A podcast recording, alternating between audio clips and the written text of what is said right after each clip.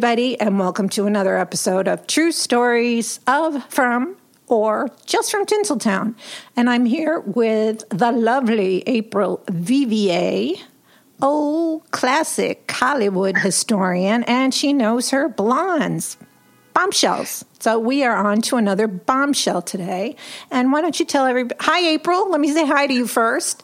Hi, Grace. Um, yes, no, I'm glad that I'm glad that you know we're back on track for our blonde schedule. Um, we are doing Veronica Lake today, the you know original peekaboo blonde. She was really cute. Okay. Oh God, is there a debate about her birthday? you didn't know that? Well, she said uh, we're just kind of going with it because I just said she's kind of cute, but it, usually why don't we just start where we usually start? Tell us about where she was born and how did she make her way to Tinseltown? Okay, perfect. Oh, do you want me to start right now, Grace? yes. Okay. I'm messing this up. All right. Okay, I can start. Um, so Veronica Lake, you're right. She's kind of like the pocket blonde bombshell, although a lot of people tend to disagree on exactly how short, I guess I should say, Veronica Lake was. But regardless of how short she actually was, the most common claim is that she was 4'11. Um, Veronica claimed 5'1. Regardless, she was, you know, very short and worked well, obviously, with Alan Ladd. Veronica was born in Brooklyn. Is that not correct? She was. She was born in Brooklyn on November 14th, 1922. Her parents were, um, her birth name was Constance Frances Marie Ockelman. What a lovely which, name. yeah, d- didn't really look good on, you know, in lights, obviously. Uh, but her parents were Harry Eugene Ockelman and then Constance Trimble. Um, Veronica had a very complicated relationship with her mother, which we'll get into. Yeah.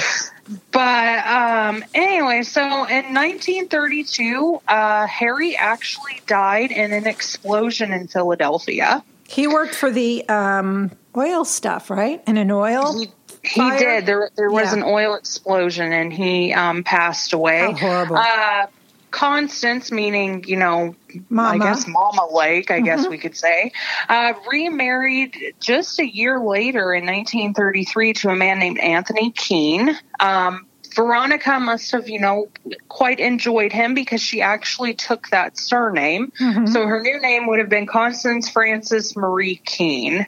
Uh, but of course, for movies, they shortened it to Constance Keene.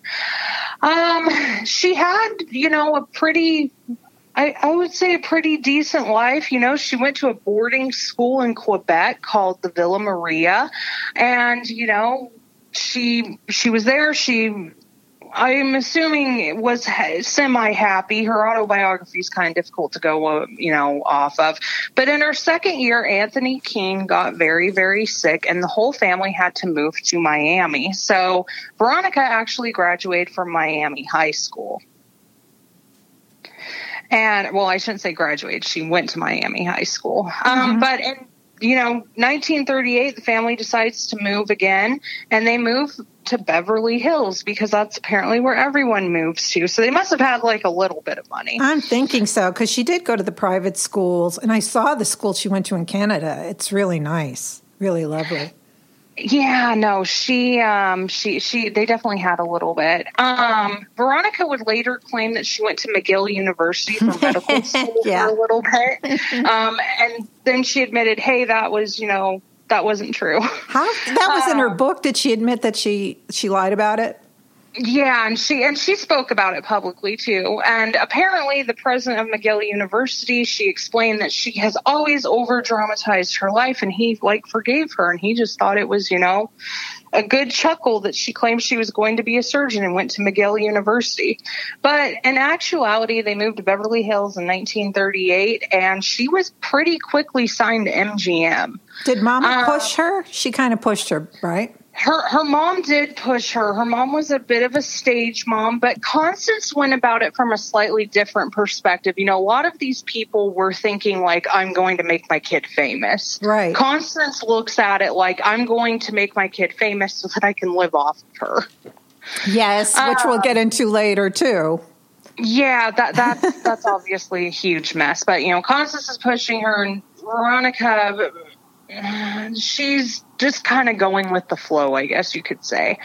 So she signed MGM. Um, she works for uh, she does a lot of stage productions actually for the Bliss Hayden Theater. Um, most people know Bliss Hayden Theater because, for starters, Marilyn Monroe actually performed there about 10 years after, you know, Veronica did. Wow. But the most famous person from the Bliss Hayden Theater is probably Lila Leeds, who was arrested with Robert Mitchum for smoking weed. A lovely starlet, yes. And she lost her career, and he just kept on rolling along. But she didn't have a big one. She was sort of a, right? She was a bit player, but still, she didn't have a chance because she was a fallen woman, and he he was just cool.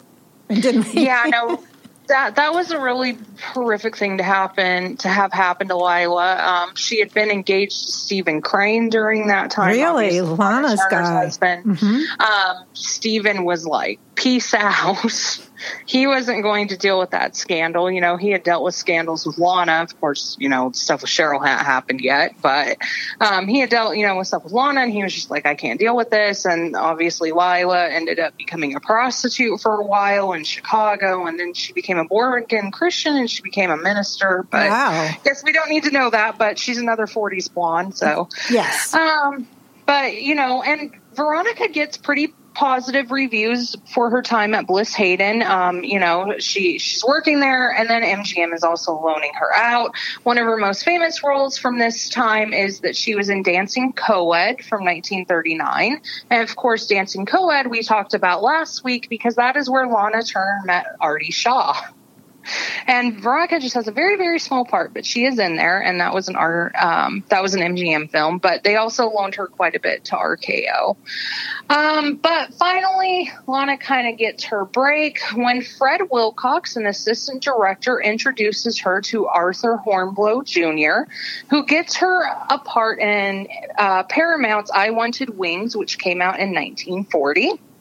And before this time, uh, Veronica's parts, she had always been billed as Constance Keene, but she finally becomes Veronica Lake. And supposedly they chose the last name Lake because her eyes were so blue that it was like staring into two lakes um, she and you know i think the main thing that people have to remember with this is veronica's you know doing this and she's only 18 years old. You know when you see her you think of her as being much older but she's only 18 when she gets her big break and i wanted wings. Well it's like her and lauren bacall. They had that sophisticated kind of look and and basically they were both terrified when they started out and lauren you know would she put her chin down a lot you know to keep it whatever. You know she she so that she wasn't going to shake. And that's what I read about Veronica as well, that she was kind of uh, scared. Uh, of course, I think anybody would be in the beginning, but uh, I never saw that movie. Um, I actually have not either. Um, I've read reviews of it they a lot of you know reviewsmen declared that Veronica was the ultimate find of 1941. I mean, people absolutely loved her. She was sultry, she was young, she was you know a pocket bombshell. People absolutely adored a pocket her. bombshell. and you know, she's just she she pretty much gains overnight, you know, celebrity from it. But of course, her career also comes, you know, down pretty quickly too. Um, 1940 was also a big year in Veronica's personal life because she married John S. Detlie, who was an art director, um, and she quickly became pregnant, um, which would eventually be with her daughter. She'd eventually give birth to her daughter Elaine. But in 1941, while she is six months pregnant with Elaine, she goes on to make Sullivan's Travels. Now, this yes, wild. It is, and this is probably Veronica's most famous movie. Um, she's in it with Joel McCrea, who Joel McCrea. He's gorgeous. Yeah. He he is, and he absolutely cannot stand her. I know. I love that. But she, he, from what I read, they did not. A lot of people didn't like her. No, that yeah, obviously we went into that too. A lot of people really did not like Veronica. They looked at her as being spoiled. They thought she was very difficult. Um, one director in her later years would call her Moronica Lake. um, well, that was actually from the Blue Dahlia, you know, which You know, that's with Alan Ladd. Dahlia, yeah. But, um, you know, she, she's just she's not a very popular person to work with. Um, her alcoholism probably had intensified, but Veronica did always like to drink. And you have to remember, she's only like 18 when she's doing this because her birthday's in, you know, November. Oh, so when she's, she's doing only, Sullivan's Travel? Yeah, she's only 18 years old. But you know, so she, she's doing this movie. Preston Sturges directs it. He absolutely hates her. um, according to Veronica, she did not tell him that she was pregnant until she was on set, and he had to be restrained because he was going to beat her.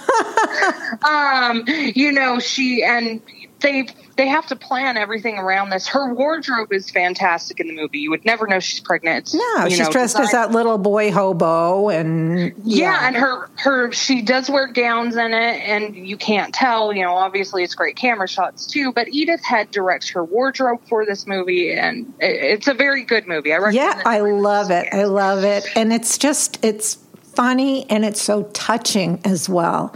Um, uh, he's a he's a director who wants to. He's a comedic director. Joe McCrea plays one, and he just gets sick of it. He wants to get out in the thick of life and do drama films. So that's where he takes off as a hobo, and Veronica joins him, and it that it's just a really good movie. So I highly recommend as well. it, it is. It's just it's perfect. Um, also during this time, Life magazine does a feature on Veronica's hair. I don't think that you, anyone can really underestimate how important Veronica's hair was to American society. Well, look at it's, Farrah Fawcett, right? Remember yeah, that hairdo? Exactly. But life does a whole thing. They count, they, you know, reportedly count the hairs on her head. Oh my God. And they say she has 150,000 hairs on her head and they measure the width of her hair and they, you know, sit there and oh they God. say it's 17 inches in the front and 24 inches in the back. It is just about Veronica's hair and it, it's kind of creepy. It's very creepy. I didn't you read know, that. Yuck yeah, it's it's it's really insane. I guess that's all you can really say. It's insane, but you know, she gets this whole feature on her hair, and uh, you know that that's Life magazine ended up doing five features on her hair, but that's probably my favorite one. God, who, who in the world hairs. counted her hair? We don't know. It was science. Jeez. Um, um, I want to ask you this question before we move on. Um, so with her hair, whatever. Um, when did she do? She had her baby. Then she did. When did she do I Married a Witch? Because I think that's her second, probably along with her noir stuff. But she's very popular for that film as well. She is, and that would be about 42 ish, if I'm remembering correctly. And of course, she and Fredric March hated each other. They they did, and Joel McCrea had actually been offered the part, and he said no one can make two movies with Veronica Lake. Life's too short. yeah, you know, and she, she's very difficult. Um, her alcoholism does intensify around forty three. Um, 43 is a pretty horrible year for Veronica. She's pregnant with her second child. She trips he's delivered very, very early. Um, I believe it was July 8th of 43. Um, he dies on July 15th. His name was Anthony. Um, and then she divorces her. She starts divorce proceedings against her husband in August. So only like two weeks later, after she loses the baby, or you know, after the baby passes away, um, she files for divorce from John S. Detlie. I mean, it's a very difficult time for Veronica, and you know, a lot of people say, "Oh, well, her alcoholism, or you know."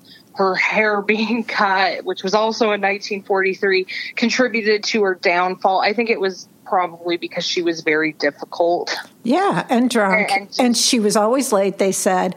And did you hear somebody in a biography wrote something totally different? I'm not going to say it, you know, unless you know what I'm talking about, um, with her baby. That it wasn't her husband. She fell in love with the doctor. He wouldn't leave his wife. And did you ever hear that story from that biographer? I, I have. Yeah, so I, I, just I don't want to say it because it's just too uh, you know yucky. But um, there, if you guys want to, you can um, investigate what we're talking about.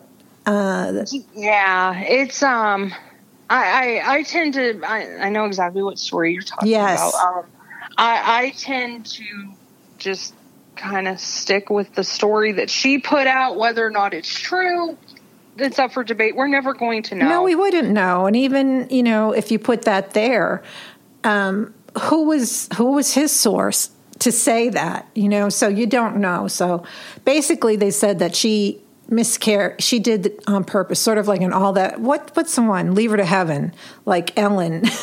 Gene Tierney yeah. makes herself fall because she doesn't want to have the baby. She doesn't want to share. But I don't believe that's true. I think she truly was devastated and um, what she wrote was true.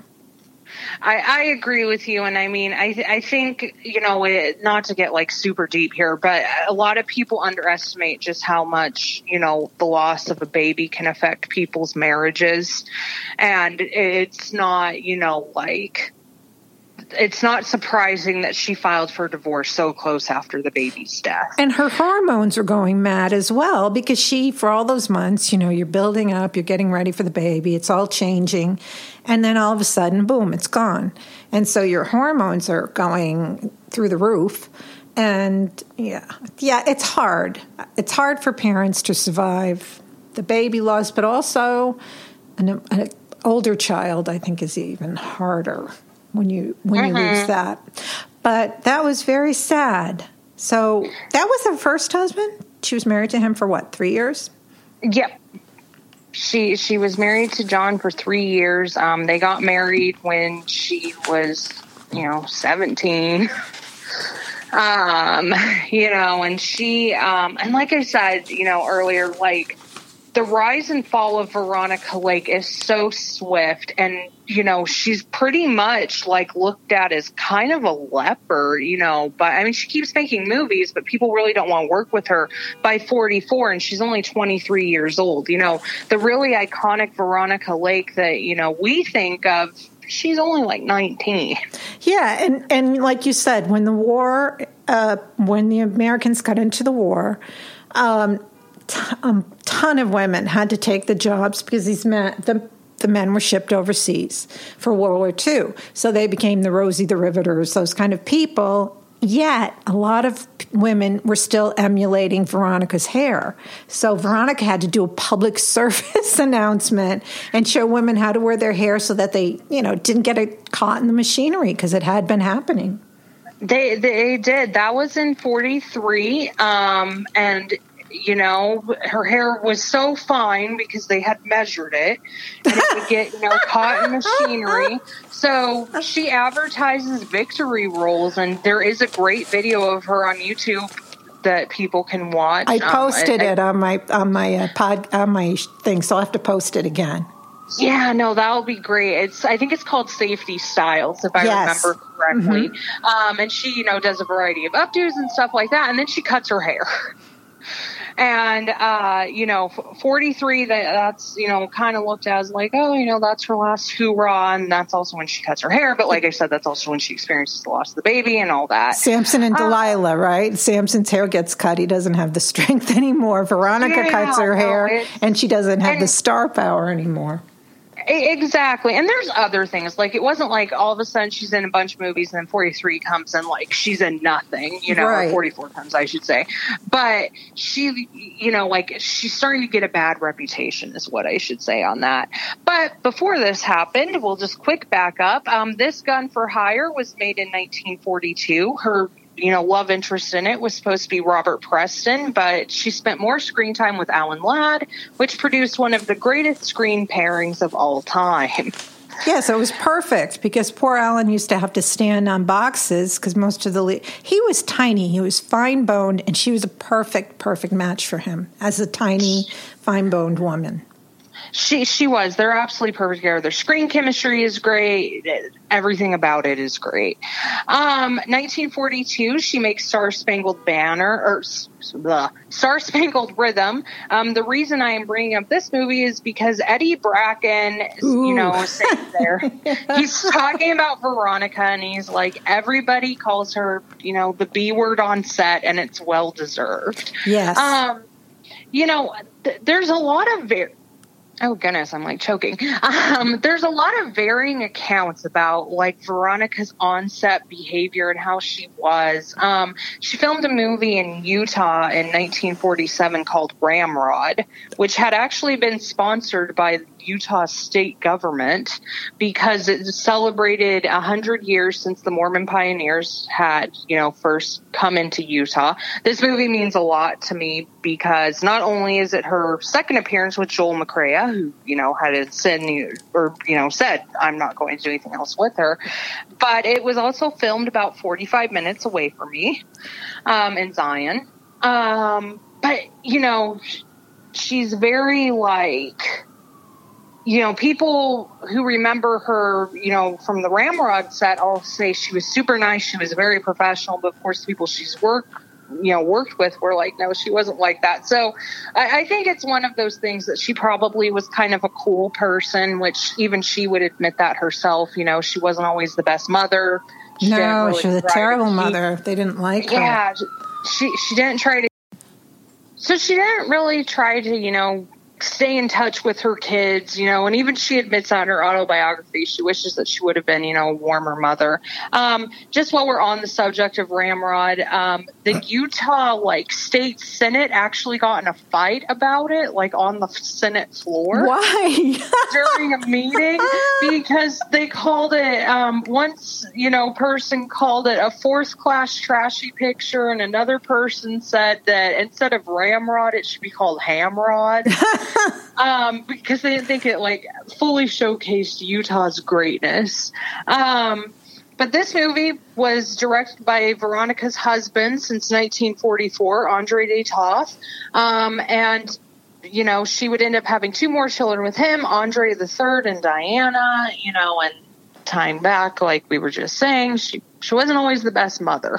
No, she also did um, prior. She did another movie where she got really great reviews. Was "So Proudly We Hail," starring Claudette Colbert, Paulette Goddard, uh, Veronica, and so many great women. And I have not. I wish TCM would have that on. I haven't seen that in ages.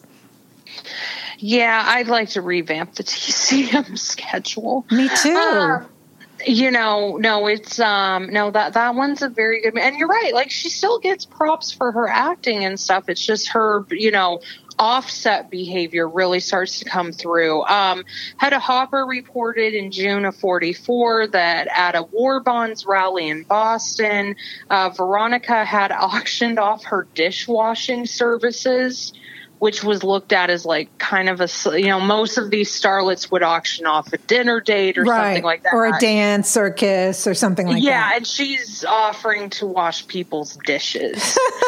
Um uh, hedda says you know like basically Veronica's lucky to have a career after this and it's you know and I guess Veronica had been kind of negative towards people during that day. So it's really looked at, you know, like, oh, you know, Veronica's just kind of a mean person. She's and like only said, out for herself, no empathy. Yeah.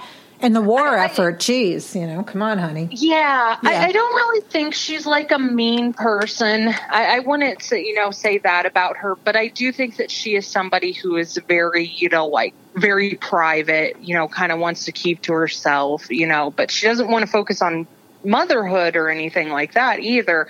She's just kind of a free spirit. She probably would have been happier, you know, during like the late 60s, the flower child era. The hippie chick. I have to ask you this one thing because I've read tons that she was diagnosed with schizophrenia in early years and later years. They said that was part of her problems on the set. She drank and you know, if you have schizophrenia and you're not taking medication or doing anything for it. Is there any truth to the fact that Veronica had schizophrenia? Um, so a few things with that. That actually comes from her mother, Constance. Um, Veronica and Constance had a really horrible relationship because around, you know, 44, Constance is going around, you know, saying Veronica's not taking care of her. Veronica won't send her money. And Veronica had been sending her money. It's just she wasn't sending Constance what Constance thought Constance deserved. And so she just completely cuts off her mom. They had a really horrible relationship. Didn't Constance she take her to court? Constance she, took her to did. court. Con- Constance took her to court. Um, Constance died in 92. Of course, Veronica died in 73. Um, I, I don't think that Veronica had schizophrenia, and it's not because I want to, you know, be a revisionist or anything like that. I think that Constance had a very big axe to grind, and I think that, you know, somebody, and somebody who's not taking their you know med- medicine for schizophrenia isn't going to be able to work like Veronica did. You know, especially you know doing all these lines stuff like that. Um, most people in the Veronica community tend to think that she probably was bipolar, and I agree with that. Um, obviously, you can't diagnose the dead, but from a you know educated standpoint, I would say that bipolar disorder is probably the most likely thing that she was suffering from. And also but, in those times, mental illness was not treated, and the you know basically it was like okay, we're going to give you electric shock treatments. It was pretty primitive and not understood as it is today. So you know exactly it was and um, it, it's very unlikely that she had schiz. Like I said, I, I, don't like to, you know, we don't have anything to show that Veronica got that diagnosis. Yeah. Um, you know, I, I I think it's just coming from Constance. She worked on the book Peekaboo um, with the author. Um, I, I, don't really recommend that book. There, I think no- that I think he was the one who stated, and so no wonder it's so hateful that um, you know she didn't want the baby and she did it herself. So isn't yeah. that the book? That guy it, it, it is. What a bitter mother! What a horrible mother! She, she, was. She was very difficult. She was always very hard on Veronica. She was always wanting what she could take from Veronica.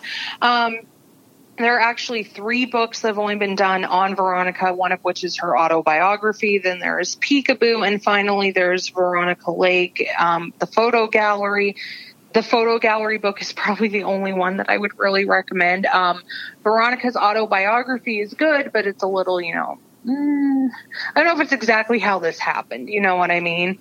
Right. Um, but you know, so um, Veronica, you know, keeps on making movies, but like I said, her heyday really ends in 44. And whether one wants to think that's because she cut her hair or alcoholism or, you know, just combination, kind of combination, uh, probably. Exactly. That, that would be my guess too, because she did have you know, successful movies after the haircut. But, um, you know, her behavior gets out. I think the Boston war bonds thing really affected more than people think it did.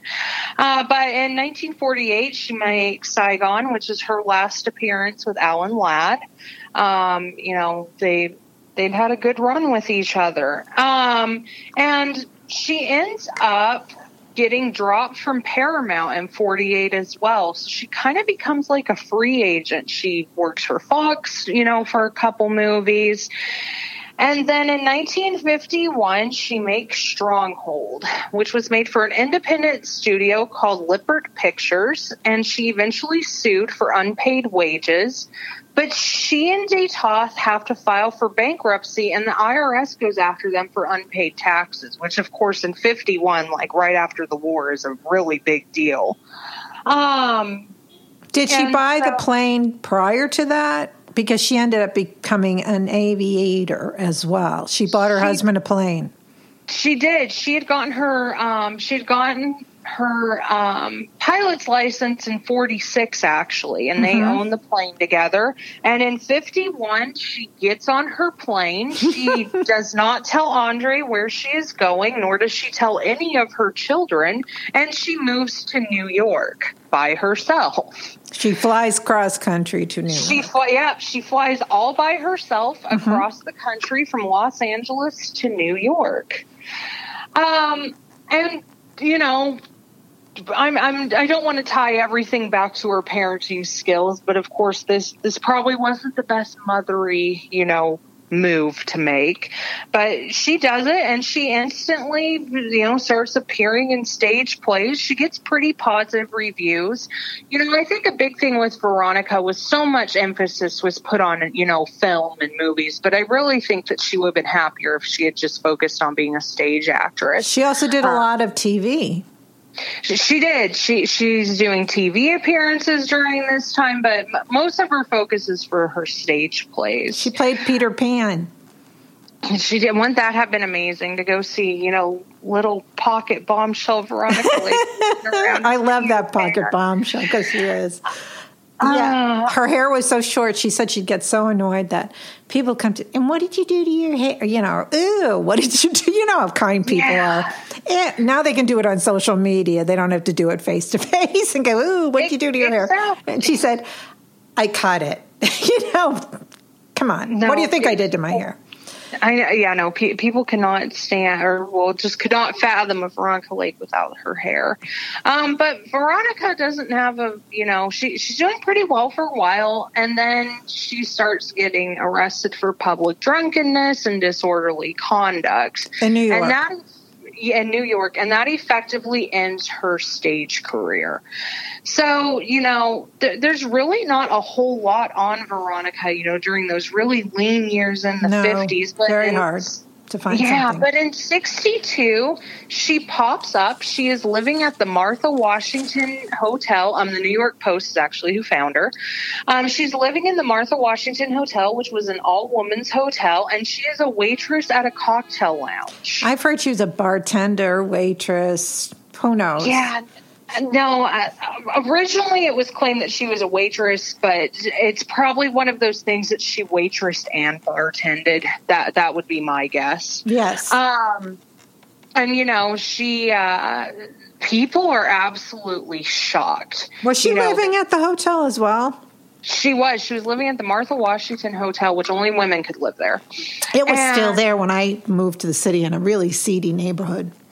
Oh yeah, no, it, it kind of sounds. Um, she claims she was paying one hundred and ninety dollars a month to, to, live there. I really doubt that number. Not in she that place. Not not in that area. It's cleaned yeah. up now. Now it's a huge like you pay four hundred bucks a night to sleep at that hotel. But at that oh. time, like in the sixties and seventies and eighties and into the early nineties, because I knew about it, it it was in a in a seedy neighborhood, but then everything got gentrified and changed. Yeah, no, but we, no, we all know how that goes. Yeah, I can't imagine her paying that much for a room. There. Yeah, I, I do too. But she was a very proud person. Yes. Fans start sending her a bunch of money. She sends it back, and that's when she says, "You know, I am doing very well for myself. I'm very happy. I'm around people, and I'm able to afford this hotel room that's 190 dollars a month. Which, in all honesty, was probably closer to like 90 dollars a month. Yeah, if that. Yes. Um, but you know, so she's you know she sends it back. She does get some television appearances during this time, um, you know, and then in '66, the she's given the Veronica Lake show, which is actually you know like broadcast out of Baltimore. Um, doesn't really last, but you know she she like introduces movies on it. Oh, um, and then in 19, but you know, public interest fades very, very quickly. And I think that's like the depressing part, you know. People are like, oh, you know, we're really going to help Veronica Lake. And then, of course, she falls out of, you know, public view again and she kind of goes, you know, back, back to the shadows, you know? Yeah. Um, but in you know, um, 19, probably about 68, Donald Bain, who is a ghostwriter, comes up to her and says, Hey, you know, we should write your autobiography. And Veronica readily agrees. Um, it's called Veronica, the autobiography of Veronica Lake. And it was first released in the UK in 1969 and then in the US in 1970. And Veronica, you know, is really pushed into, you know, doing you know, these television appearances, you know, she's doing interviews, you know, people are like, oh, that's where Veronica Lake went, you know, and she's starting to get, you know, a bunch of attention again. Veronica sadly puts all, well, not all, but a good portion of the proceeds of her book to film the 1970 classic Flesh Feast. Oh my! I didn't know that she she was a contributor to the film financially. She, she did, yeah. No, she she did. Um, she did produce, you know, part of it, and of course, the movie is absolutely horrific. Um, I, I don't really have anything positive to say. It has a very odd storyline about Nazis and it, uh, it's a very interesting movie. Oh yeah, I read I read the um, uh, synopsis of it. Yeah, it sounds it, but just Flesh Feast. Come on. yeah, no, she, she does Flesh. Um, Flesh Feast obviously is not a box office smash. Didn't uh, she want to make a big return to Hollywood? But nobody wanted her. She looked uh, a woman um, that will probably be guest on this show, Sue Cameron. She was a reporter for the Hollywood Reporter, and she wrote a book. And I have to get through it. It's kind of a big book, and I'll just actually gonna I'll just get through it soon enough so that she can come on. But she uh, met Veronica Lake and did an interview with Veronica Lake. She said when she met Veronica her fingernails were dirty. She was bloated. She looked so tired. She looked years older than 47, and that she um, was drunk. And she looked like she'd been on a year drunk, is how Sue said it. And then Veronica asked her because she was going to get her star on the hall, on on the sidewalk. What do you call it? The Walk of Fame. Mm-hmm. And pitifully, not there was no press. There was no fans, nobody. It was just Sue Cameron, who she didn't even know, um, and Gary Owens, who was like an announcer or something. And that was it. The three of them were there. She didn't even stay for the whole ceremony. I think she was really bummed and left. And I think that was the last of her Hollywood um, comeback, her hip hip. Boo. Yeah, no, it, it didn't go well. Um, you're right. She thought Flesh Feast was going to help catapult her to fame again. It obviously did not happen. I mean, Hollywood, you know, Hollywood usually takes care of their own, but they didn't take care of Veronica Lake, which I think says a lot about like how Veronica Lake was to work with. Right. Um, I think that, and that you know was partially why I think that she might she may have been bipolar is because people said she was either super nice or she was super mean. There was like nothing in between. Hmm. And you know, but I then when you're drunk too, you can be super right. nice, super mean, and I think towards the end of her life, last years of her life, she was pretty drunk. She was. Um, she she lost a lot of her teeth. Um, her teeth had started to rot. She she just didn't look great. So you know, 1970 Flesh Feast comes out. She's making, you know, the press circuit and everything. And then, of course, Veronica kind of falls out of favor again. And then she makes news because on June 26, 1973, she checks into a hospital because she has been diagnosed for cirrhosis. She's just not feeling that great. She's All in uh, Vermont, right? She was visiting friends. Mm-hmm. She lived in the West Indies for a couple years or something like that, right? And married a captain, and they married. They stayed married for about eight months or something? Yeah, it's kind of like Barbara Payton. Um, you know, she she goes off for a while. She's living in the Bahamas. Um, you know, she marries a sea captain. He thinks they're going to be, you know, happy and fun and you know have this great life, and then she just leaves. You know, she books. Um, she she's just she's out again, and that's kind of you know what she does. She just she it's you know things are over the honeymoon period. You know, she's kind of just over everything, so she just leaves, and that, that's what she does to him too. Um, but she checked into the hospital, and then on July seventh, nineteen seventy three, Veronica Lake passes away. Um, cause of death was r- ruled to be acute hepatitis as well as acute kidney injury. Um, her son Michael claims her body. And then on July 11th, they have her funeral at the New York City University Chapel, and she's cremated, which this is kind of the interesting part. Um, and supposedly her ashes are scattered. However, in 2004, some of Veronica's ashes supposedly appeared in an antique store in New York. Yeah, I read that. Um, now, the thing is, is that Michael claimed her body but he really didn't have the money to pay for it. It was actually her, you know, for her cremation and funeral. It was actually her old ghostwriter, Donald Bain, who paid for her funeral. Wow. And then when he finally found, because her kids didn't want her ashes. Right. And when he finally found someone who would take her ashes, Bain paid for them to receive their, you know, her ashes. And she was supposed to be scattered out at sea. But of course, did it happen? Did it not happen? I tend to think that the, you know, pawn shop ashes probably are not her ashes. Um, but, you know, the, the guy has this whole chain that he went through of how he obtained these ashes. Um, it's only about a spoonful, and they had been put in a manila envelope. Oh, my. So, um, you know, that that's a big thing. Are they or are they not Veronica's ashes? We're never going to know, I guess. No, I don't think um, so. Didn't Michael ask his father for a loan to get there to Vermont to get her body? And his dad said no. So he had to borrow money from somebody else.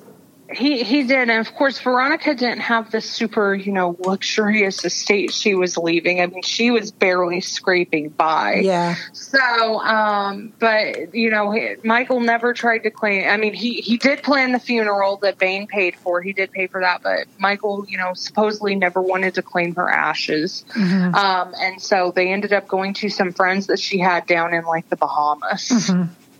And like I said, they're supposed to be scattered, but supposedly about, you know, a tablespoon size amount of Veronica's ashes can be purchased by almost anyone because they were in a manila envelope in a creepy old antique store. Yeah. And the Catskills, uh, I think, in New York, the Catskills somehow. What a what a gross and morbid thought, though, right? How horrible. Yeah, you know that and, that's um, that, I I don't know. It's just mm. they didn't but, like their uh, mother, that's for sure. But she wasn't much of a mother to them. She did not have much of a mother, that's for sure. And if she had mental illness and she was an alcoholic, that doesn't make the best mommies in the world either. It, doesn't. And like I said, Constance ended up kind of getting the last word on um, Veronica um, via Peekaboo, the story of Veronica Lake, which is, of course, by Jeff Lenburg. Um, you know, a lot of I I never try to disagree with family members on stuff, but Constance had been estranged from Veronica for a very long time. She, you know, wasn't involved with anything with Veronica's life. You know, after Veronica refused to give her any more money, she and she stopped. didn't win the court case, obviously. Right, you know, and um, and there was a huge thing that you know Constance was going out and saying, you know, Veronica's leaving me homeless. Veronica actually received a lot of backlash for cutting off her mother. You know, people were saying they're saying, oh God, you know, you should support your mom. Um, you know, but she received a lot of backlash for that. So Constance ended up getting the last word. Um, like I said, unfortunately, there really hasn't been a great biography written on Veronica. I'm hoping maybe one of your listeners can do it for us, Grace. I hope so, because I was looking and I know I did read it years and years ago. I don't even think I knew. I just read, and I'm sorry for the sirens, you guys. It sounds I'm in New York in my apartment, and it's never, never this sireny. Um, uh, yeah, so yeah, th- none of the books you told me not to buy them, and it would be a waste. And Actually, it, it was. I mean, whatever I found on her was basically the stuff that we, you know, we're talking about. You know, there's not a ton. Uh, no documentary, right. no nothing. I mean, she's no May, she's no Betty Grable, but she certainly was an icon for her generation. And that hairstyle, you know, with all that somebody counting her hair, the width and length, that's bizarre. Yeah, so she kind well, of. That, that that's the thing with Veronica is you know a lot of people have like seen Veronica even if they don't know her name just for the hairstyle. You know, I can remember being a you know little kid in the early 90s and there was a show called Captain Planet and it was about recycling and all this stuff. But there's a character; she's blonde and she has the peekaboo hairstyle. You know, it's uh, it's updated for like you know 1989 or whenever the show was first made. But you know, it's such an iconic look, and Veronica is an iconic person, and it's so you know, I think it's so hard for people to wrap their heads around the fact that Veronica, you know, is really only like the golden child for you know about three or four years. And then her career just goes down pretty quickly. And that is actually very you know common. You know the same thing obviously happened with jayne. Jayne was really jayne mansfield obviously. Yeah. Um you know, she she was really only popular for you know about three years, and then she goes down. But she's still, you know, somebody everybody knows. Everyone has seen the Sophia Loren picture, and everyone has seen at least one picture of Veronica with her peekaboo hairstyle. I mean, she's gorgeous woman. Beautiful. She really made her mark, you know, and then she's out, and you know, she ends up supposedly sleeping outside some nights and you know she she has a bunch of issues but we always picture you know perfect 19 you know 42 veronica lake with her little peekaboo hairstyle she was beautiful and she was actually adorable in a couple of her movies and um, I liked her with Alan Ladd, and you know, she had a very hard and tough life. I don't think she made it any easier on herself. But like you said, if she's bipolar and then the alcohol, and they said she was paranoid at times and things like that. So, you know, alcohol can mess with your brain as well. So it, it certainly was not the ideal situation for Veronica, but we won't she'll still be remembered. She will still she is still remembered. And like you said, there's a Veronica Lake community, you know, people who really are fans of hers and discovered her and thought she's amazing and love her. So exactly. Know, I think she'd be surprised about that, frankly, and I think she'd be, of course, very pleased. Oh, what was I going to say about Veronica? There was one thing I wanted to say, not so much about her community, her death. I can't remember. I am drawing a total blank. Sorry, you guys, but um, it's sad about her kids, obviously. Well, none of them wrote a Mommy Dearest book, so I guess she's ahead of the game, right? That's not yeah, too bad. You know, um, I, I think she definitely, I think she's ahead of the game. I think a big thing, though, too, is, you know, like, is there going to be an interest in this? You know what I mean? Yes. You know, most of the celebrity, you know, kid bio. We should really just do an episode on celebrity kid biographies. Great. We, I know. I was thinking of uh, it. The mommy dearest, daddy dearest, and that all came together. I believe after Christina, but I think I was thinking the same thing because that is an amazing topic, and these kids really, you know, let them have it, and I think that would be a great, great topic. And I want, and I thought that myself. Um, no, it's a very, it's a very, um, I don't know. It's just it's very odd. Um, but you know, the the ones that always do well are the celebrities who are constantly in the public image. You know, they still look glamorous even when they're older. You know, lover, her or hate her, Joan Crawford always looked like a movie star. She did. She really you did. Know? She put. And it's the same thing with Lana Turner. Lana Turner always looked like a movie star you know, Bette Davis always looks like a Bette know, Davis curmudgeon movie star. Yes, I love I, Bette Davis. I, I love her too because she's so down to earth.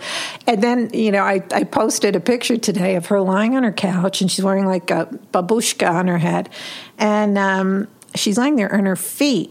I mean, we're talking about how pedicures and Betty Grable pedicured Marilyn's feet and Betty had her own podiatrist for her feet. there's Bette laying there, and her feet are dirty, and you know, it's like she needs a toenail trim. I love her. I mean, she's just like, I don't care. Here I am.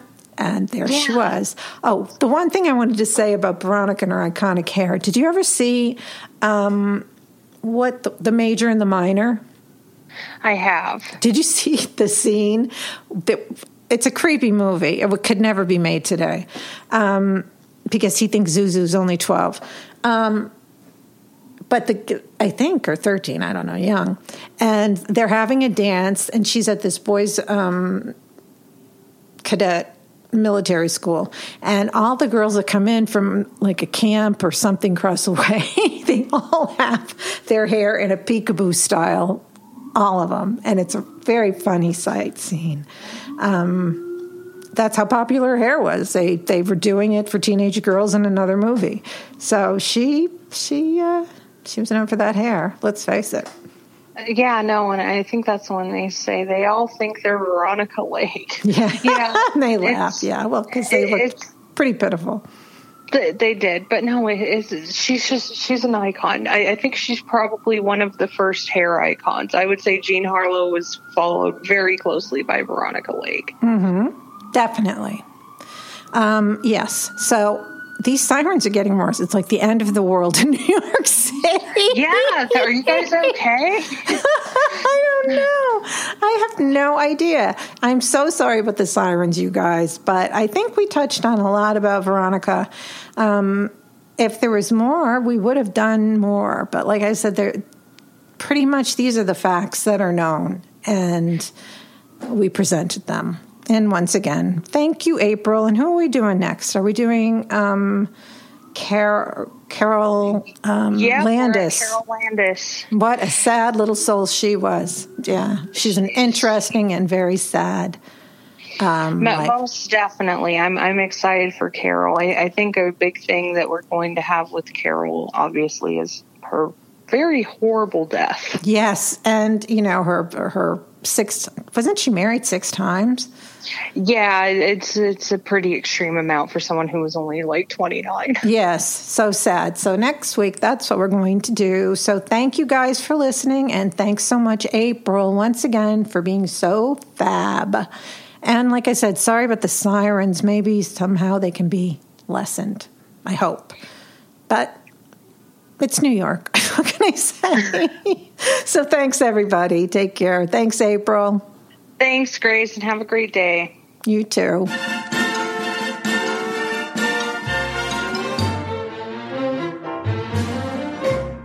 The clown with his pants falling down, or the dance that's a dream of romance, or the scene where the villain is mean.